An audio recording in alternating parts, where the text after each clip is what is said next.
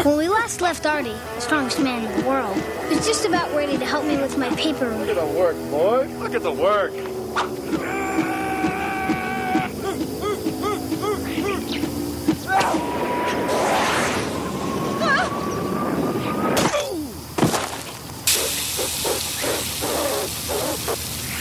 Suddenly, I had an idea.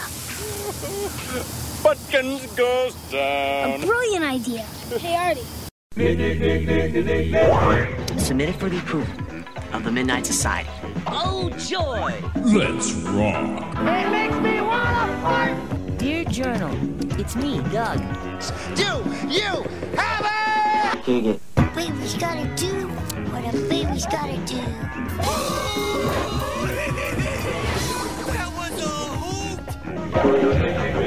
On your mark. Get set. Oh, Welcome to Splat Attack, where we're taking it back to the slime-filled past. I am your gactastic co-host, Brett. And I am your slimerific host, Alex. And Christmas is over, Thanksgiving's over, and now it's time to look at the new year. Yes, we are on the edge of 2021, heading into the year 2022. Hard to believe, folks, because so much has happened in the past couple of years that time is just flying past us faster than we can catch up. But to celebrate this uh, this New Year's occasion, we actually uh, found an episode to. Uh, we found an episode The incoming. Yes, we we found an episode to commemorate the incoming year. And with us, we actually have a fellow Pete and Pete expert who is going to help us review that episode. Uh, guest, would you like to reveal yourselves to the audience, please? Uh, hello, I am the said Pete Pete expert, whatever. Uh, we'll see about that. But uh, I'm Allie, and um, you guys might remember me from the last episode for the Christmas special. That's right. Ali um, was representing Noble Sn- Noble Nostalgia and Dungeons and Decades, which are both of her podcasts um, that you can listen to on Spotify, Podbean, uh, Anchor, wherever else you can listen to podcasts. And uh, she shared with us Anyway, the the Pee Wee's Playhouse. Uh, no, Mr. Bean's play. Nope. blah. the Mr. yeah, Bean one. Mr. Bean. I was mixing the two up because they're yeah, they seem very similar to me, Yeah. goofy guys in suits. Well, good choices though. yes, also- yeah, I I enjoyed those very much. Um, And also, Ali is in charge of the Krebstar Industries over on Instagram. yes, Yeah, yeah, it's a little fan art page uh, dedicated to all the weird, kooky, uh, what do you want to call it, products of the Pete and Pete world. yeah, Uh, yeah. I really love um, all the different designs you you come up with for your merchandise, like the prosthetics uh, baseball jersey from Field of Pete. And the Krebstar Viscerator guitar uh, from Hard Days Pete, the poster of that was really cool. And um, Thank you. I think you did a few like magazine advertisements, like for the King of the Road station wagon, uh, Krebit, Kreba the Loom underpants from uh, Inspector 34 episode, and just a slew of others that uh, elude my mind at the moment. yeah yeah i'm trying to i'm trying to do them in chronological order. I'm trying to do it like every single little one that's been mentioned. Sometimes they get collabed into one but um the idea is like by the end of this i'll have like an actual like magazine like ad that Mhm. you know folks could like look over. I don't know. So it could be uh but we got a lot to go still. We're just in season two so Be like a I think- comic book. Be like one of those comic book ads where it's just a whole bunch of all the little pieces with the big yellow background. yeah, we'll, we'll have some fake prices or something and Yeah, yeah. send the send your check to wellsville right. well, whenever that actually materializes, uh, definitely love to get our hands on that because that sounds amazing. And I, Awesome. I believe I saw the most recent one is like the Krebstar Bass Buster, or did you make one after that or a couple? Yeah, the Bass Buster's the most recent one, which is a iconic little uh, fishing rod from on Golden Pete, which is a great little episode and fun, fun, quirky stuff. So Definitely. Yeah. Yeah. Highlights uh Don's character, Don Wrigley, very well. yes, it's a very solid Don episode. Definitely. And this might be a little bit of a Don episode too, but it mostly focuses on Little Pete. Oh, Little Pete's the star for sure. Uh, so we're gonna we're gonna start with our episode review of New Year's Pete. The original air date was January 2nd, 1993, and it was part of the first five specials that later got rolled into season one for the DVD release in 2005. And for those who don't remember those, the other four were Valentine's Day Massacre, What We Did on Our Summer Vacation, Space, Geeks, and Johnny Unitas, and of course, Apocalypse Pete. So, moving into the synopsis of the episode, we start with um, like a title card that says New Year's Eve at 11:31 p.m. Little Pete is struggling to pedal uphill on his Stingray bike. A middle-aged bystander wishes him a happy new year, but little Pete is unfazed by his well wishes.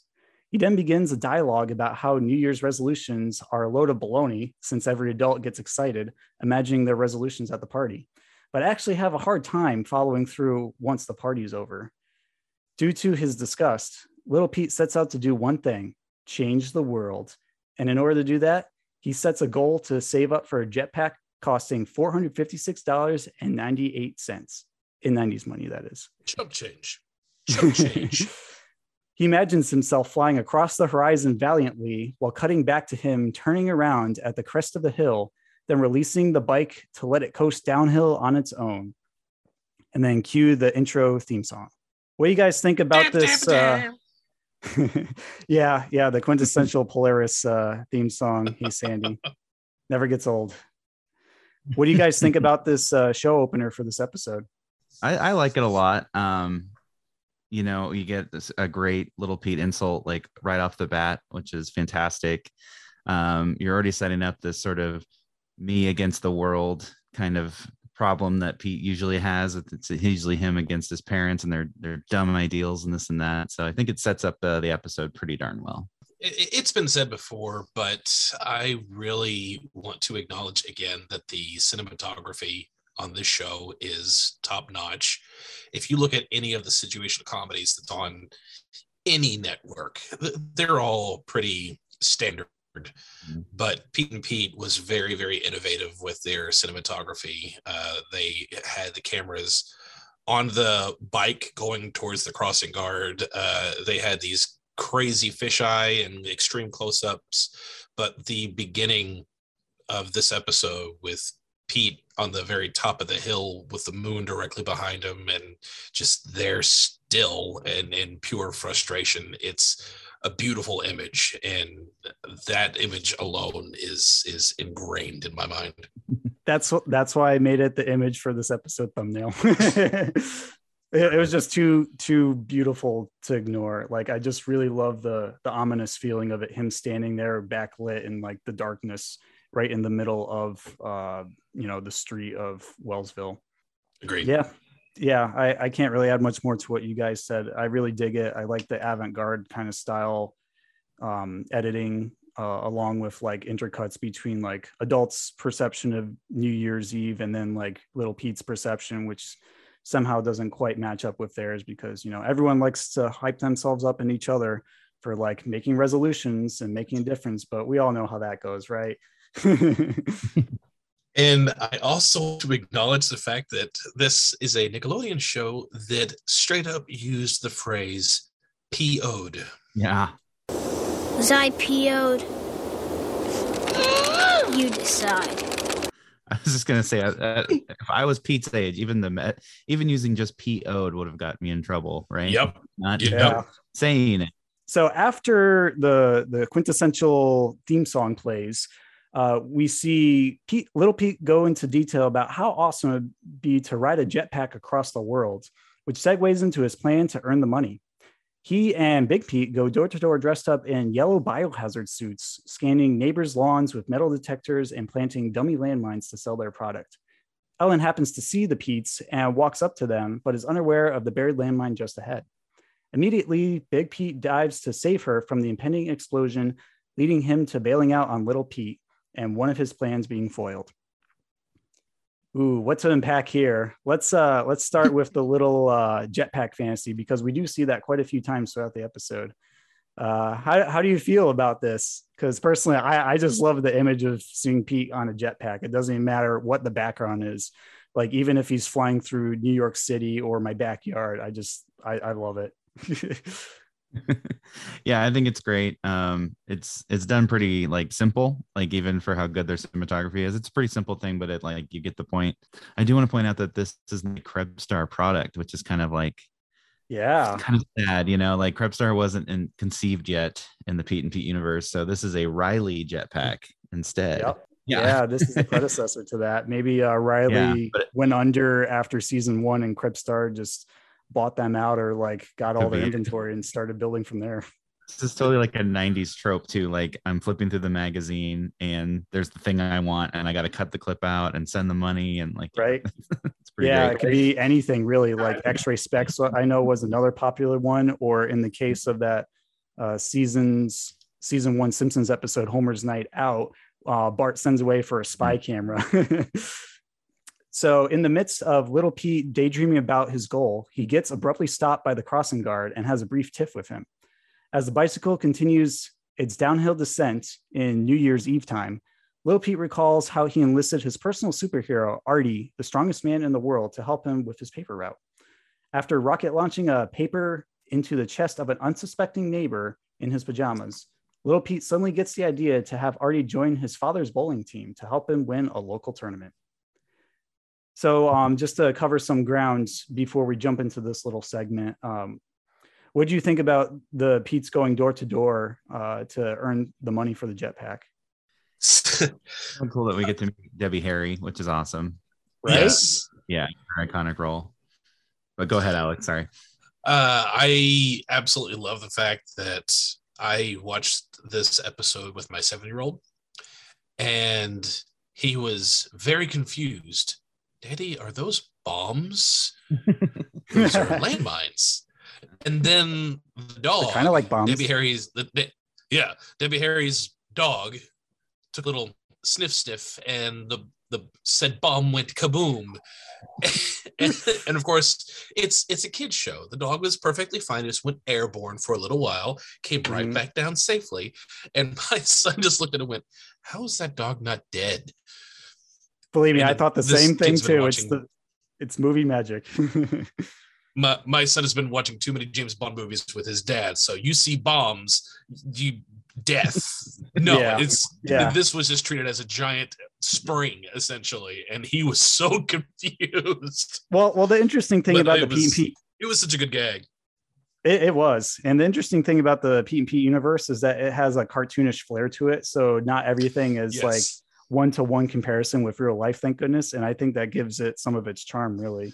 Um, that some things may happen that are very hard to imagine if they actually were to happen. Like, for example, in Apocalypse, Pete uh, Artie essentially launching this massive spoon full of like butter at uh, Ellen's father during the prank war.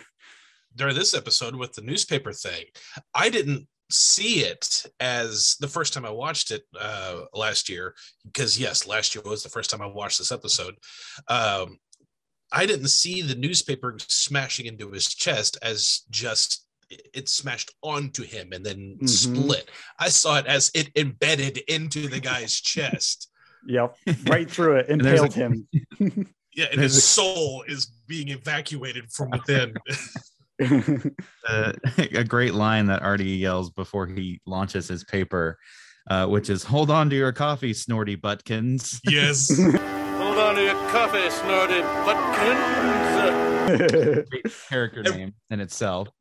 everything Artie says is gold yeah, that mutant's got quite an arm too, man. No one else can uh, launch a newspaper quite like him and have it smoking.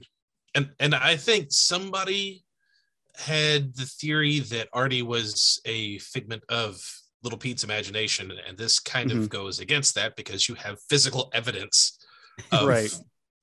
Yeah, of something that's happened to him, and physical evidence that he does have some superpower. Right. Other people are interacting with him aside from Little Pete, so it's not like a Calvin and Hobbes situation where as soon as an adult comes into the the space, they're just like returning back to like a stuffed animal or a doll. Now, later, obviously, we know that even more so in the series, but up to this point, that hasn't really been seen very often. Yeah, yeah. The specials are just laying the groundwork for all the all the mechanizations of like the long-standing characters like Artie, you know, uh, Little Pete, Crossing Guard, Yeah. Frank, you know, all them. So uh, it's it's interesting to see. It's got like a very, I don't want to say raw because that seems too rough around the edges, but uh, New Year's Pete definitely has like a work in progress kind of feel to it. Like it's not quite up to King of the Road or or like a season two episode just yet. Sorry, I feel like all the building blocks and structures for what the series like will become are in in episodes like this.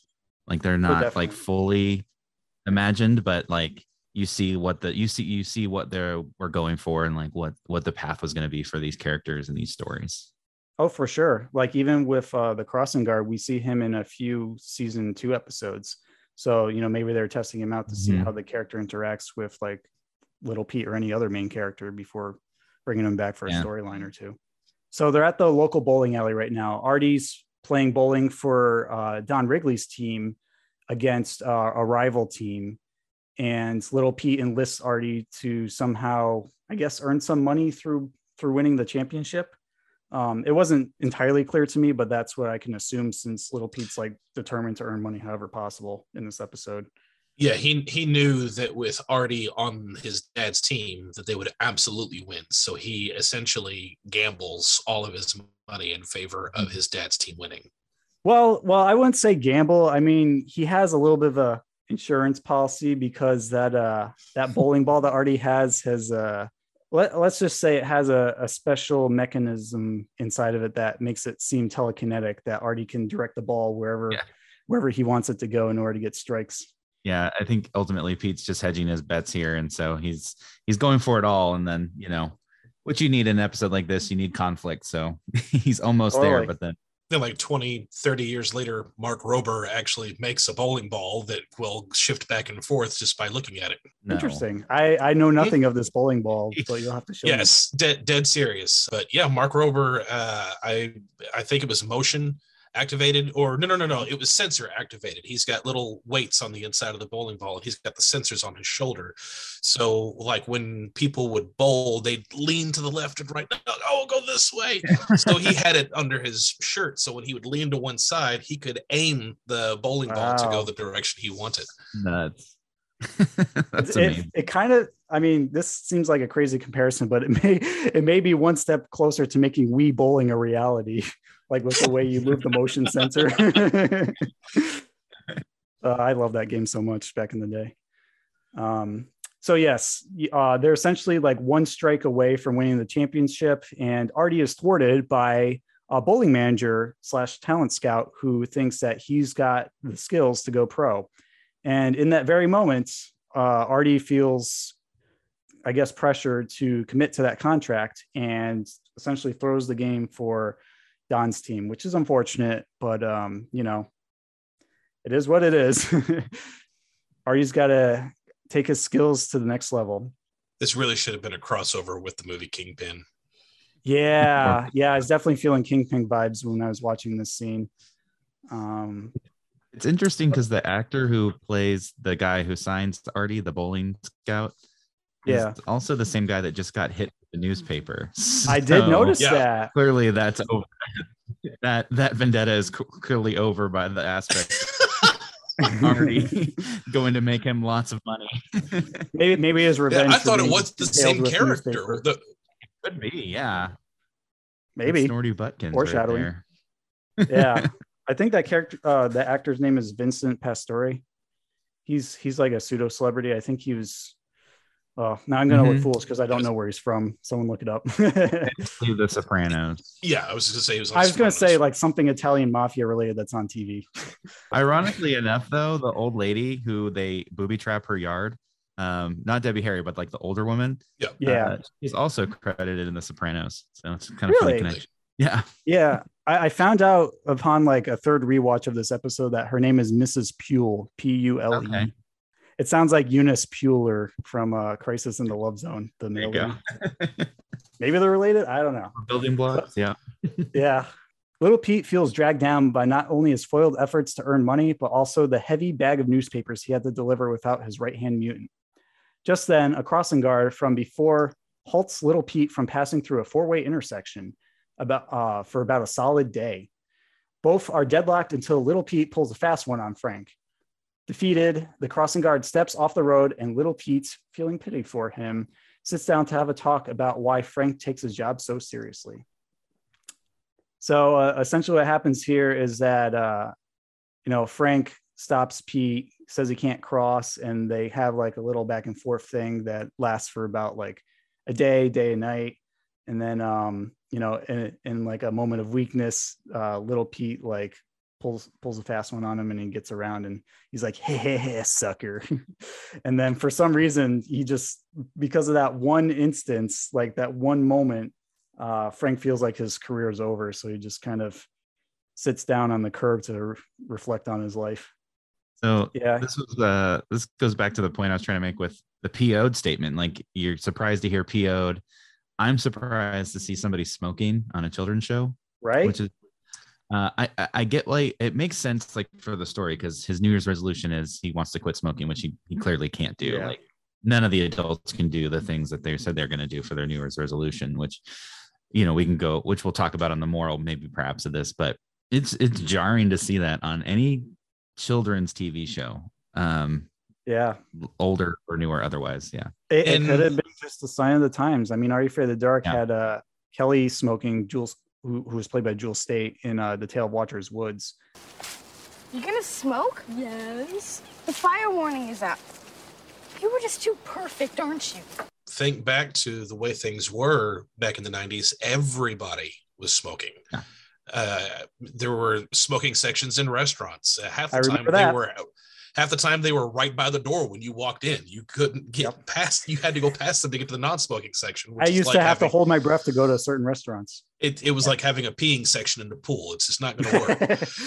uh, But- we, but everyone everyone kids saw smoking everywhere and but they never i think the the big thing was they couldn't show a child with a cigarette at any point uh, which is why they were able to get it past the standards and practices at the time and also that they were putting it in a negative light because he was trying to right. put some initiative into not smoking and and now i mean obviously you don't see it anywhere now it's it's just ew, Everyone's a lot more health conscious away. now. Yes I, I for sure like it though. Like that's just real life in general. Like regardless Yes. of anything, you're gonna have people. uh, If you're a child, there's adults in your life that are gonna smoke, whether it's a family member or somebody in your neighborhood. You know, it's just a part of life, and um, whether you can avoid that or not is up to you. But yeah, it's just that's one of the things I liked about Pete and P two is like even though yes, it has its wackiness and it's you know cartoonish kind of things, it's like very real life. Yes. the Yeah, way it Yes. It's, it's a suitable balance. Feeling touched by Frank's story, little Pete gets the idea to become a crossing guard himself, while Frank takes a much needed rest. However, little Pete capitalizes on his new vocation by charging pedestrians a hefty sum to cross the street. And one shifty person in particular tries to find a roundabout way to get around the neighborhood, but to no avail. Do you guys remember this scene at all? Where like the guy in the in the black like long overcoat is like, hey, hey, hey let Oh, me yeah. see if I can get around him. He like goes through neighbors' backyards and still he ends up like running into little Pete and he's just like, no, the power of the sign is making me melt. he gave me a vibe of like you know like a silent villain like a silent film villain who like, like the way he uh, walks Snidely creeped and- Whiplash. yeah. And I i like that was great and I got droopy vibes off it with the the uh, wolf trying to run away constantly, and then everywhere he turned, boom, there was little Pete. Totally. Yeah, That's a that, great that adds to the cartoonishness. So little Pete returns to the intersection, thumbing a thick wad of bills. Frank ends up firing him on the spot for disobeying the crossing guard oath.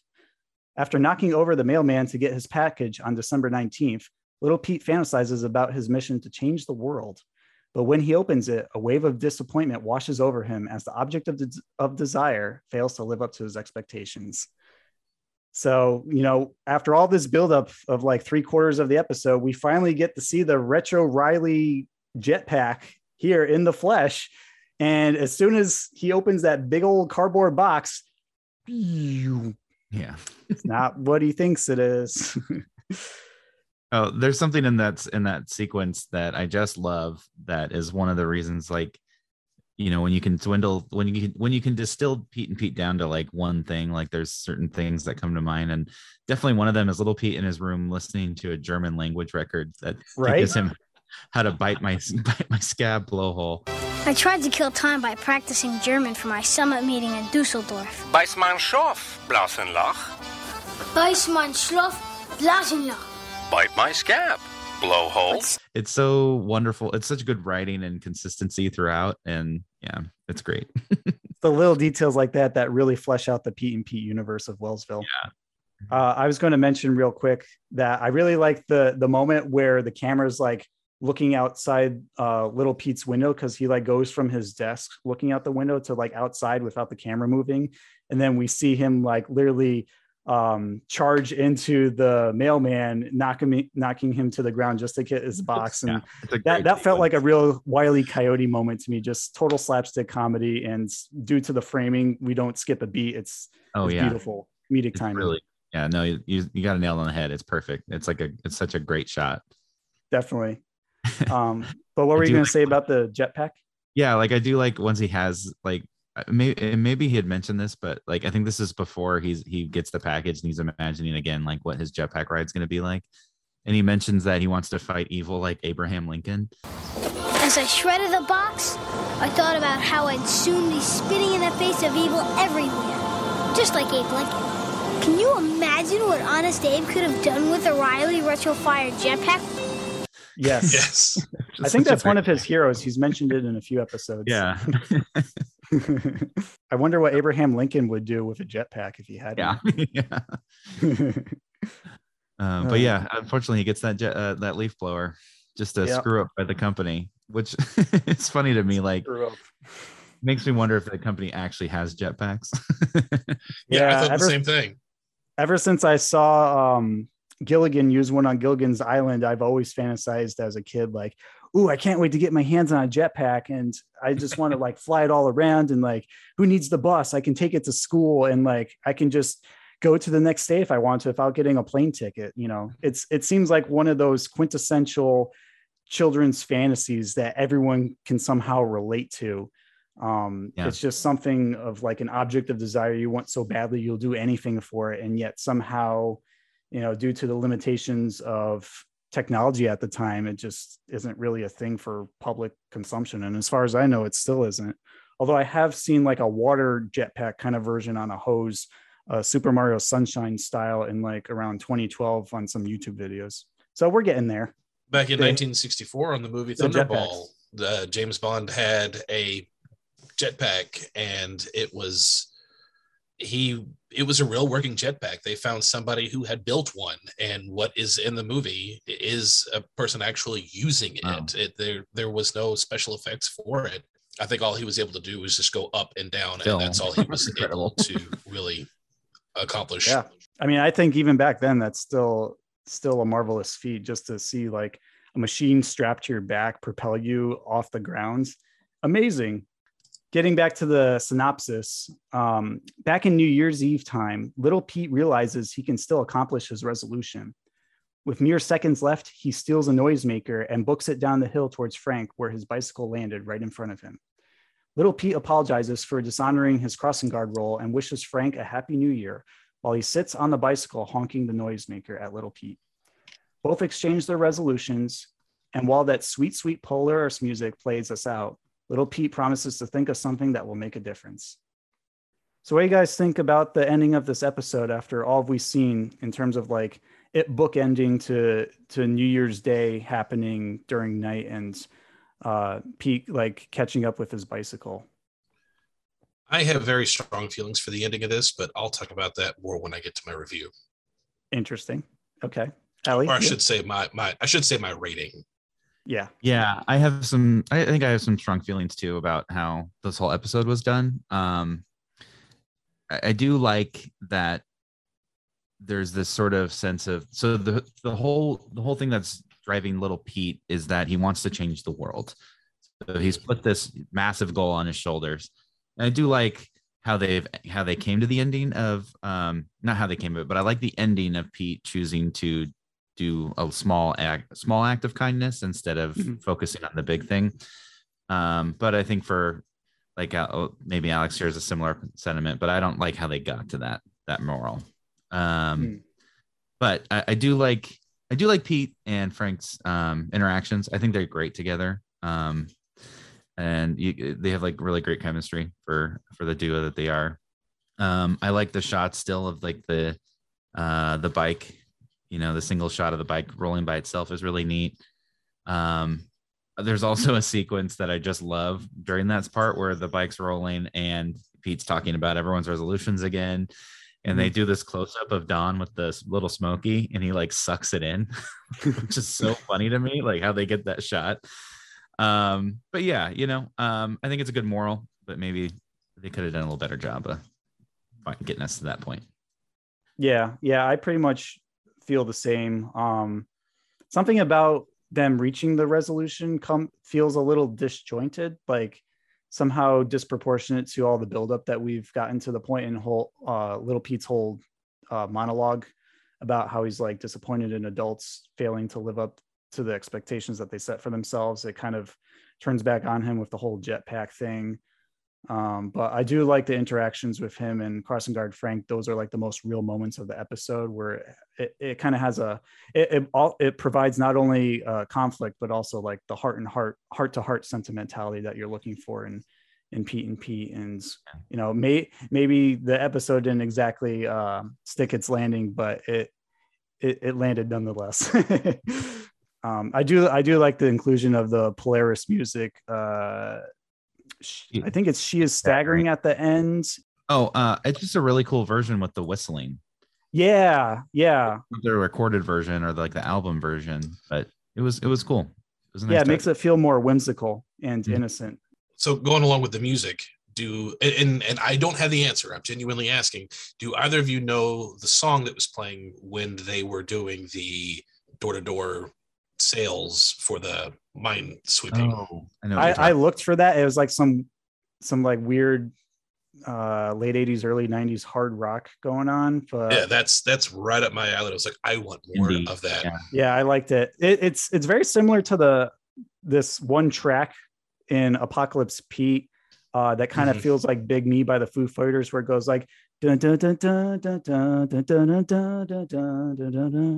you know, it's like playing in the background while um, Big P and Ellen are like having their exchange of like letters because they can't see each other.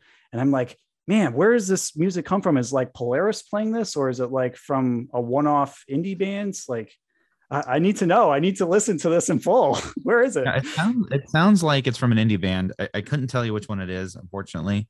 Yeah. Um, but it's interesting how that one gets passed you know, to the season one DVDs, but season three is just out of the loop. But yeah, yeah, it's strange. It's strange. Um, but moving on, we're going to mention a few notable moments that I I happened to catch along the way of our episode review. You know, these are the things that stuck out to me if people are just watching it for the first time, or like if you don't remember it and you haven't seen it in a while. Uh, seeing little Pete fly across the world with his jetpack was definitely an iconic image for me when I first saw it. I love that visual. Uh, Artie Bowl nearly a perfect game with his telekinetic bowling ball. I really like like the stop motion camera work that it had with like the spinning and like seeing the hamster in it. That really stuck out to me. I also I also thought it was interesting that little Pete didn't really wear his uh, flannel hat for most of the flashback sequence. Like he only wore it um, in the night shots, which was an interesting directorial choice. Other than that, just the celebrity cameos. Um, but to go on the point of, you know, this is little Pete's first uh narration, Danny Tamborelli. I think the uh, the episodes are better served with Michael C. Maronna as the narrator. I think they're just more impactful. I think he's just a far superior at at delivering those lines and those stories. So, um, other notable moments. Um, I loved uh, uh, Artie's line of "Hold on to your coffee, Snorty Butkins." I love the shot of Don sucking down a little Smoky, hilarious to me. uh, I like the, the German language record that Little Pete's going off of, uh, and yeah, I think those are more the more the the notable moments on my end. The only thing that wasn't really mentioned, at least that I could hear, uh, that really stuck out with me was the dummy mines that were not dummies at all. They were full live mines that they had planted in people's yards and just straight up hustled. But I do love the fact that uh, Big Pete foiled the whole thing for the That- affection I mean, he that's- had for his friend. That's Big Pete's thing. He's like full of raging hormones. So every season there's like some Yep. girl, whether it's like his on again, off again, will they, won't they relationship with Ellen, or if it's like a, a girl of the episode where she just- comes in she's like, Hey Pete, do you want to come with me? And he's like, Okay, see you later, little Pete. I just forget you existed for for now. and it's like, oh, I hate, I kind of hate when that happens because he does it so often. Um, but at the same time, it, it does help move the plot along. So it is what it is. Um, Yeah. I particularly like the landmine that blows the puppy up into the air because it also Yes. blows the head off of the lawn statue clear away. And it reminds me of the same lawn statue that they run over in Home Alone 1. So I feel like it just ties in comedically perfectly there with suburban comedy. Oh yeah. Considering Big Pete's in that movie. Yes. Yeah, exactly. Where was Pete and Pete filmed? New New Jersey. Jersey. That's right. That's right. I knew And that. Where, where was Home Alone filmed? showed I feel me. like it was like Ohio or somewhere Midwest, It was in Ch- Chicago. I think it was actually in Chicago. I think the home was in Chicago, but they they didn't. I don't think they filmed. No, they did film there. They filmed in a school at uh, in Chicago. Okay. Yeah. Oh yeah, that's right. I watched that little Netflix thing. They filmed it like in a gym, essentially. Yes. Interesting. Mhm. Yeah. Well, I guess we can't make the tentative connection there unless little Pete decides to move away to spend time with his second family for Christmas. so yeah, that's that's what we have for the episode. Uh, we're gonna move on to our new segment, Say What. Say what? Say what? Say what? Say what? Say Say what? And essentially, what we're going to do for that is I'm going to list a couple of quotes that I picked up from the episode, and you two will have to try and get guess uh, who said it. All right. So for our first say what, let's see if you two can guess who said this quote. Bolin, free air. Hmm. Well, I know that one. Yeah. Who wants to That's say? Artie. Artie, strongest That man in the correct. I,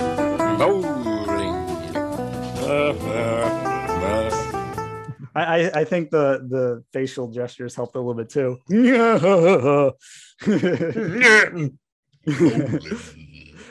and going off of that, look at the work, boy. Look at the work. that was also Artie, but you know that that was a little too obvious. Arm swing.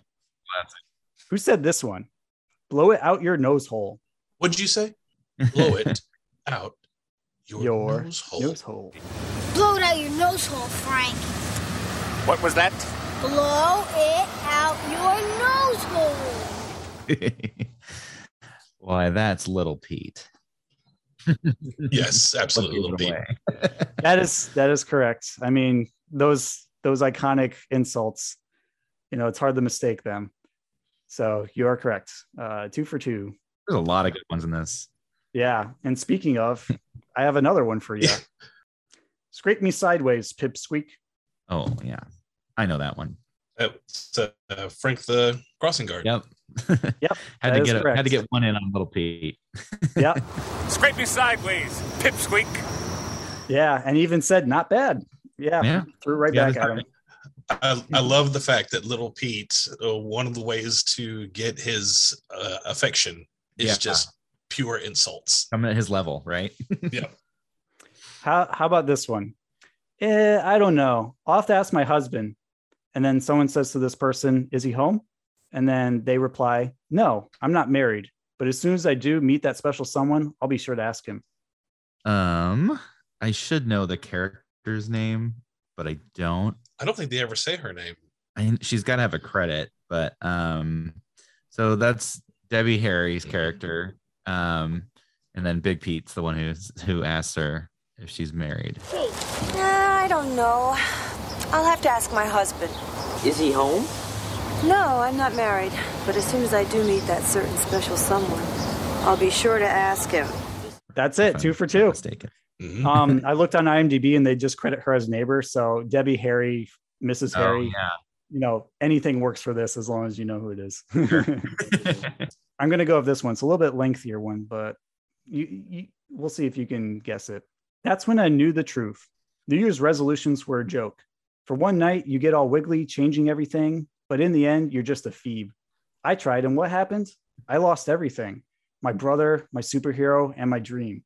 All I had left was this terrible feeling that my life was like my runaway bike, a bumpy, out of control ride to nowhere. Done.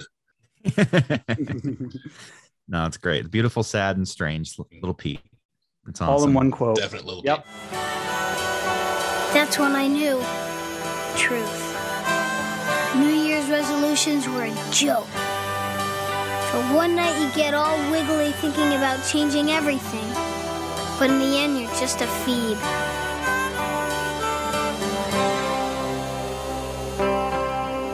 I tried, and what happened? I lost everything my brother, my superhero, and my dream. All I had left was this terrible feeling that life was a lot like my runaway bike a bumpy, out of control ride to nowhere. Yep, that's it. And uh, these were a little on the easy side, so you both win. Well, there were so many good quotes in this. Mhm. Uh, there's not a lot of characters in this one, you know, so uh, Yeah. it's hard to choose from, choose from the field. Yeah, I mean, uh, little Pete just drives the whole episode home, and there's just like a character cameo here and there, but it's just mostly him. And I would say crossing guard Frank in second place for most screen time. Well, let's get to the rating of the episode. Uh, what what do you guys give your rating? So for my rating, uh, this is tough. I don't want to be hard on a Pete and Pete episode because I I do. It's my favorite series of of all time, honestly, and of Nickelodeon.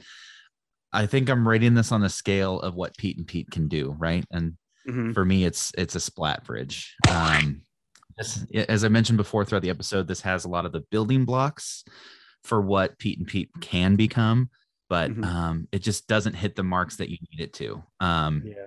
and so and i and i think ultimately where it failed is the storyline of they do a great job of creating the conflict so pete wants to change the world and they found a great resolution by pete decided that that's too much to bear i'm going to do one small act of kindness and that's enough i think the episode would have served better if instead of pete scheming to make money to buy a jetpack which is a cool which is a great premise for a kids show but i think for the story I think it would have been better if there was different attempts at Pete trying to change the world and failing those. That I think would have maybe drove it home the best. Um, Yeah. Regardless, I love the episode. There's a ton of stuff in there, but on the Pete and Pete scale, it's nowhere near the top, and it's it's nowhere near the worst. So it's it's it's a splat bridge for me. Okay, I tend to have a different mindset from many people, and I, I think a big part of that is from teaching kids. And I did not watch Pete and Pete when I was a kid. Uh, and the only reason I didn't watch it is because it came on at an odd time when my family was always doing things. So I I only have a few episodes that I remember seeing as a kid, and then just a few snippets here and there. I didn't really get to watch the whole series until uh, my youngest was born, and I was up for all those midnight feedings, and I needed something to keep me awake. And I got back into Nickelodeon and started watching the show. And of every episode, there are two that are my absolute favorites. Uh, Tool and Die is one of them, and this one is one of them. I adore this episode. I, I everything about it, and the reason for it is because I can totally relate with Little Pete as a as a child. Now, yes, I'm an adult, but as a kid, I completely got where he was coming from, and I could absolutely see myself wanting to do good uh, because I loved Star Wars. I loved Indiana Jones. I loved all these awesome heroes. And I always wanted to do something like that, be this cool, awesome hero and having a jetpack, all the cool things I could do with this jetpack. but at the same time, uh, and, and, and I said this in a previous episode, I had a terrible, terrible temper as a kid. So I can see little Pete's thinking of, I want to make a difference, but I don't want anybody to get close either. And and I keep everybody at bay with an insult. And um That's a great point. and then once he's uh, doesn't get what he wants then it's just throwing a temper tantrum i'm i'm i'm done i'm fed up this is total bs and because that's that's the thinking of a child another thing i really appreciate is nickelodeon at the time was very very much kids against adults uh, especially with little pete. Now you obviously there are moments within the series where he breaks down and has, shows some support to his mom some support to his dad but for the most part he's very aggro against uh, being an adult. And this episode really started to break that down a lot with crossing guard frank. And once uh, it got near the end and he was really starting to think about i don't have this. I can't change the world today but i can change the world for someone. And went to somebody who had no one had this this was his life. And even just like uh, ali had said a simple act of kindness. And that is something that i think is really missing in kids programs because uh, and and not not to insult not to badmouth anything about it but a lot of kids programs especially now it's f- filled to the brim of equality which is great. It's not a bad thing but that seems to be their main focus. Uh, and back then it was a variety of different lessons and i really think that it's something that kids need to continue to be made aware of is one of the ways to change change the world is by small acts of kindness and i see that every day with the kids that i teach and that's something that i've put into them which is one of the reasons why it hits me on that level uh, and why it's one of my absolute favorite episodes of pete and pete so for me it's splat standing That's a that's a really amazing point. Um, and it's not one that I don't I don't think about a lot. Is that you know Pete is really guarded and he's really particular about, or little Pete I should say, is very particular about people he lets in his life, and that's a that's a really great point. That was excellent. Yeah, well said, Alex.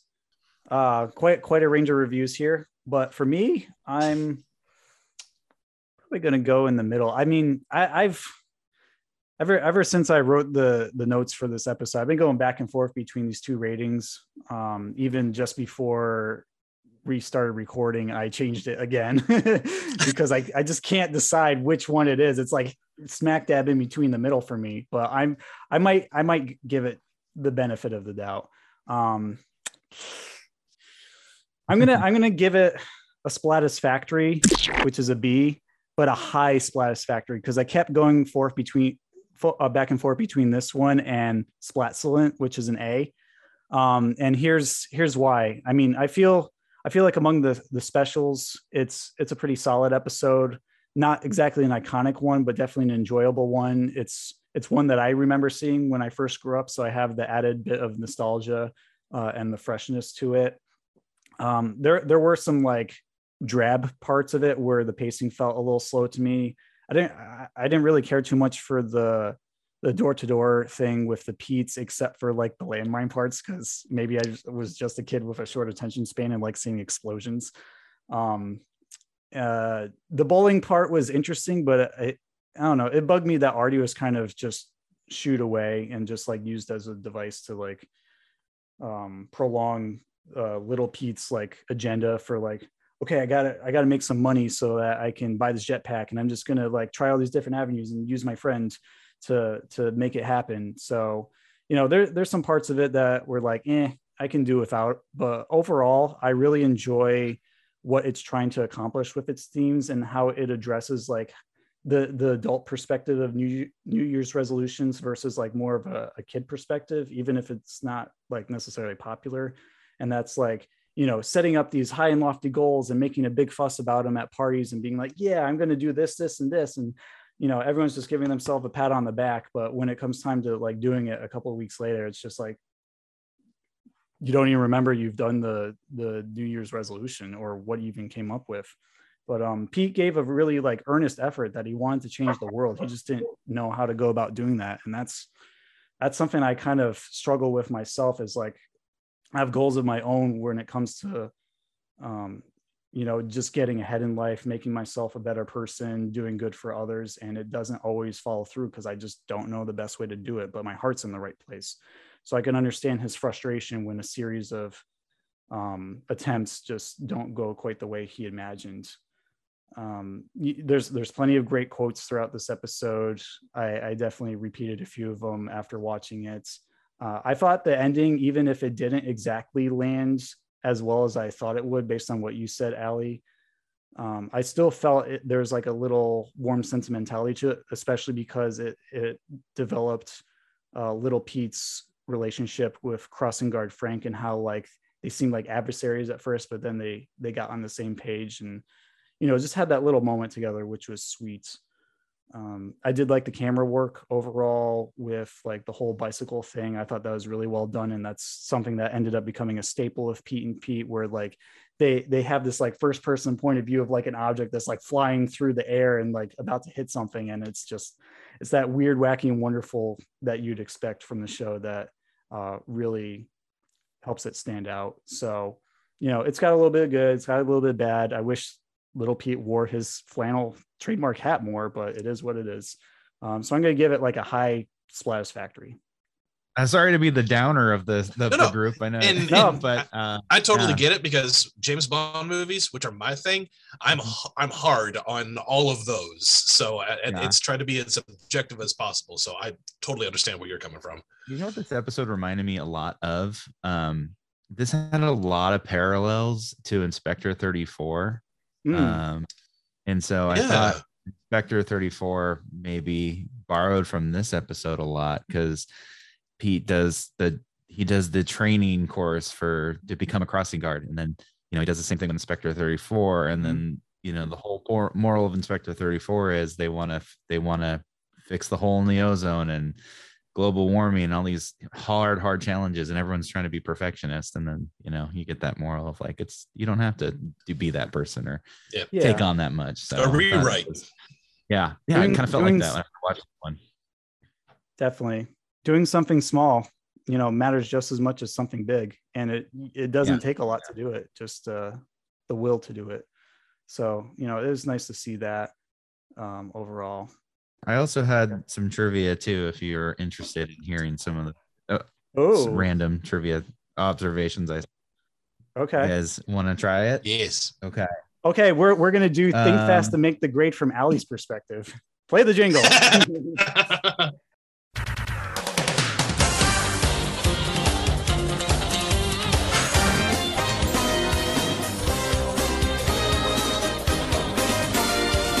Time to think fast to make the grade. uh what were don and joyce's new year's resolutions Ooh, ooh. Um, Don's Oh, okay. resolution was I'm going to lose 20 pounds, and then he shakes his belly. and she was wanting to uh, strengthen her hand grip. yeah Yep. good As She tries to open a jar of pickles. yeah. Uh, okay. What did the boys charge for a landmine inspection? Forty-nine dollars. 40, is it 45? I had forty nine ninety nine. Ooh, ooh, ooh, so close. Is this um Oh, some Price is Right? Right, Brett's I get it? This one might be the harder one. Uh, why are their suits bomb proof? I don't know. I don't know Yeah. that one. This one's really tough. This is a random one I thought of. Uh, they're a Tuxton Mylar blend. Oh, interesting. So it's got some light bulb filaments in there, huh? Yeah. As Big Pete's explaining to Ellen why he would be safe from the explosions. Gotcha. Um, this one's a little easier. Where does Artie live? In a porter porter potty. Yeah. There's that line where Don's like, "Where's this guy live?" He's like, "Porter John." And then they see it later, whenever he, when it, after he's uh, made it big in bowling, Right? And, then and had Uh, and had his uh, his advertising with all that so stuff that's there. It's tingly. And they actually continuation. They bring this back in on uh, my little Farewell, my Viking. little Viking. Yeah. Yeah, pretty cool. I love that continuity. I got two more. What's the name of the cat that uh, was hit on Frank's watch? Tinkles. No. Sergeant Sprinkles. Both great names. Uh, Mr. Boots. Ah, one. yes, Yeah, they got- yes. Dang. All right, and this one's uh might be easier, but this is one of only two narrations from Pete. Can you name the other? Crisis in the Love Zone. Yeah, yeah. Which parallels a little bit with this one too, because Big Pete abandons Little Pete again with his love interests, and yeah, yeah. Big Pete, when are you going to learn? You got to think with your head. Which one? this one. Oh, okay. uh, he that was the uh, one on the neck. For those of you who are listening and can't see. Mm, yeah. Uh, geez, I'm having flashbacks to um, Nick takes over your school with that uh, with that, Schneider. that that plumbus thing. Jeez. like, I'm sorry, but Some- what is that, and why is it in a kid software game? somebody I don't know who it was, but somebody had commented on uh, our YouTube. And I guess they they heard it first and then went to see the video and said that was hilarious. I'm glad they did because it's it's a sight. Essentially, this like tube that squeezes out slime, and it's very uh, you know, yeah. Get out of here. This is a family show. Great. So, uh, thank you, Ali, so just- much. It's just toothpaste. That's all it is. It's just toothpaste. Just yeah. Green clear toothpaste. Okay, cavity protection. Nickelodeon had toothpaste at one point, didn't they? They had to have, right? I'm pretty sure they did. I know they had the shampoo. Anyway, I mean, this is kind of an easy one, but whatever. Uh, what is the full name of the crossing guard who appears in this episode? I was just known as Frank the Crossing Guard. They I- say his I- full name. One of those things where like you thought of it and then you instantly can't say it. Yeah. Well, it's Frank Gulcher. Okay. It's definitely one of those trademark like Wellsville last names that has Oh, that Absolutely. like, kind of sound to it. Yeah. Um, and he's also played by James Lally. I don't I don't know what other stuff he's done, but that's his real life name. Hmm. Which two celebrities appear in this episode, and what are their roles? Hint: They have the same role. Well, one of them had multiple roles. Yes. Well, uh, so are are you referring to Debbie Harry and Vincent Pastore? Yes, ones. I am. Okay, so neighbors, I guess, are their their Yep. roles. They're both neighbors. And bowling alley manager. yes, we're not bowling, yes. but uh, uh, ta- Talent I guess we should say talent scout, but bowling talent scout. That Good just enough, you got happens it. to be in Wellsville. Are you guys Yes. aware of the um the theory that there's an extra named Hunter Thompson in this episode? Yes, I, I Mhm. heard that. It was the guy who is like, Happy Yeah. New Year, young man. But I don't know what Hunter Thompson looks like in real life. So I didn't know if that was actually him or not. Yeah, you know, so- the famous one. Yeah, someone was like, there was a theory that it was Hunter S. Thompson, but he's it's not actually Hunter S. Thompson. yeah, th- so there's no S. So can't be the real thing. What did the Retro Riley jetpack end up being, and how much did it cost? It was the leaf blower, and it was 400 456 78 cents. 95. Close. $20,000. dollars 15 bucks. Four hundred fifty-six dollars and ninety-eight cents. Ah, 98. Uh, what do the brothers Pete sell door to door? Boy, that's a landmine inspecting service. Yes.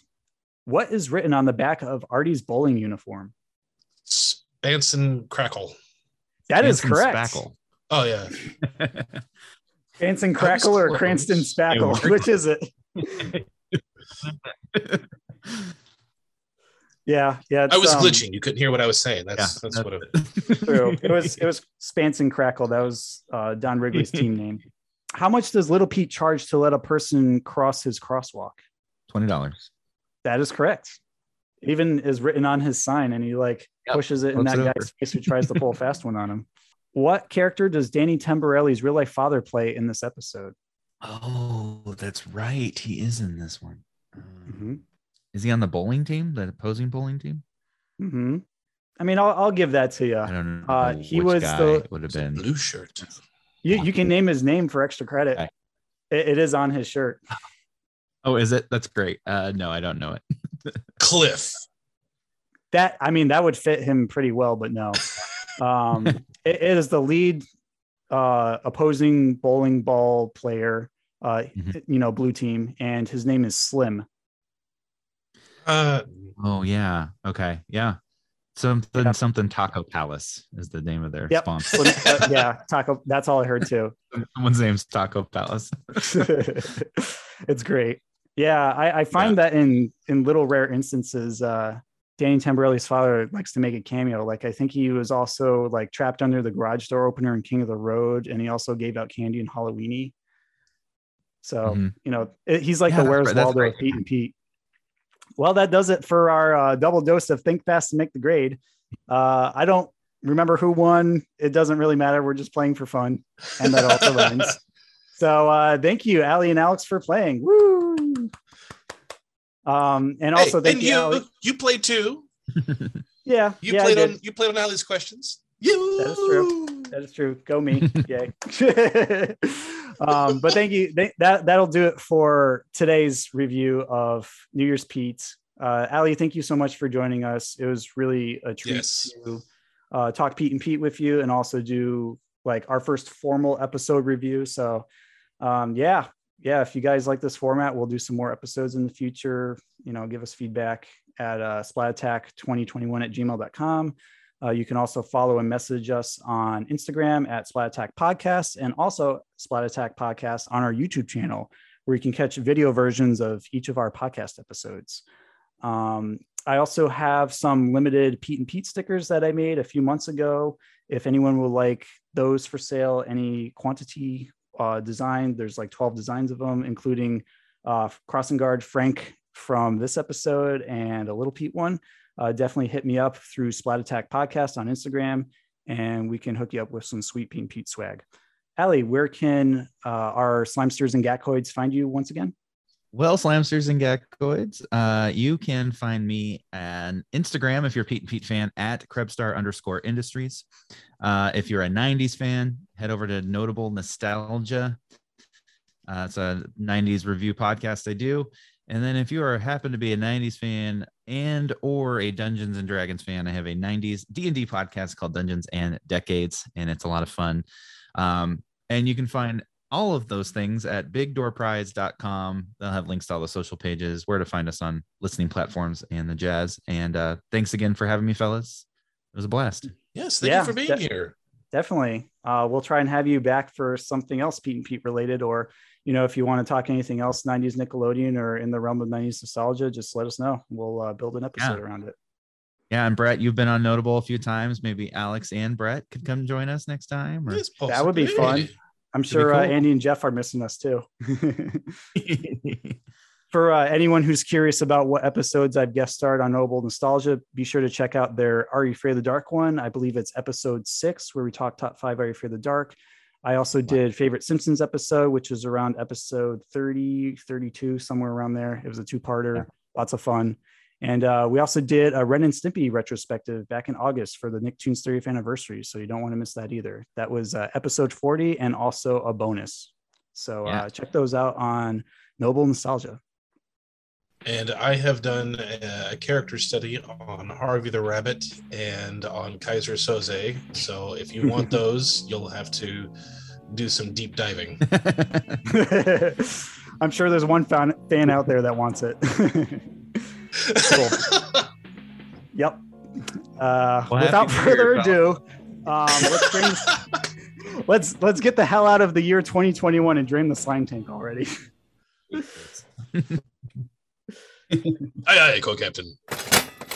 Happy New Year, blowholes! We're off to change the world. Splat you later.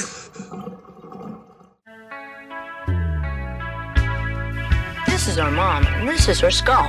When she was 12, she had an accident, and doctors had to put a metal plate in her head. There I was, 22 years old, fresh out of the army, broke, out of my mind, looking for treasure. And then all of a sudden, the detector starts beeping like a banshee. You know, and I'm thinking Spanish doubloons, right? and then suddenly I'm shocked to see your mother's beautiful face blinking beneath me. And I'm thinking, what the Sam Hill? Oh, when your mother says, uh, go ahead, honey, say it. Uh, it's me. I have a metal plate. Can you believe that? A metal plate for some accident she had when she was a kid. Yeah, we get to talking. Next thing you know, uh, honey, next thing you know, Wedding bells are ringing. I love my husband. Mom's head sometimes picks up the police band. There's a fire on Elm Street. Maybe we can help. We get to go on rescues. We're here to help people, not frighten them. I volunteer every day, and I've done everything I possibly can to help. You okay, Pumpkin? Yeah. Never been better. You're my little boy. And I make rules for you because I love you. I guess I'm just afraid you're growing up too fast. It's not like I can help it. Yeah, me neither. Tag, you're it. So that's how the battle over bedtime finally ended. After 11 days and nights, both Pete and Mom understood that change is inevitable, whether you're talking about rules, records, or 10 year old boys. exceptional. But she doesn't care. And I couldn't. Reprise the theme song and roll the credits. Hard to believe, folks, but it's time to say goodbye. Nighty night. Hey, check us out next time for more adventure and another great legend of the Hidden Temple. What'll we do till then? Chill for a couple. We'll be back. You're on, Nick. And it was time for the superhero to move on. I declare this meeting of the Midnight Society closed. bye bye. Beiß mal Schorf, Blasenlach. Beiß mein Schloff, Blasenlach.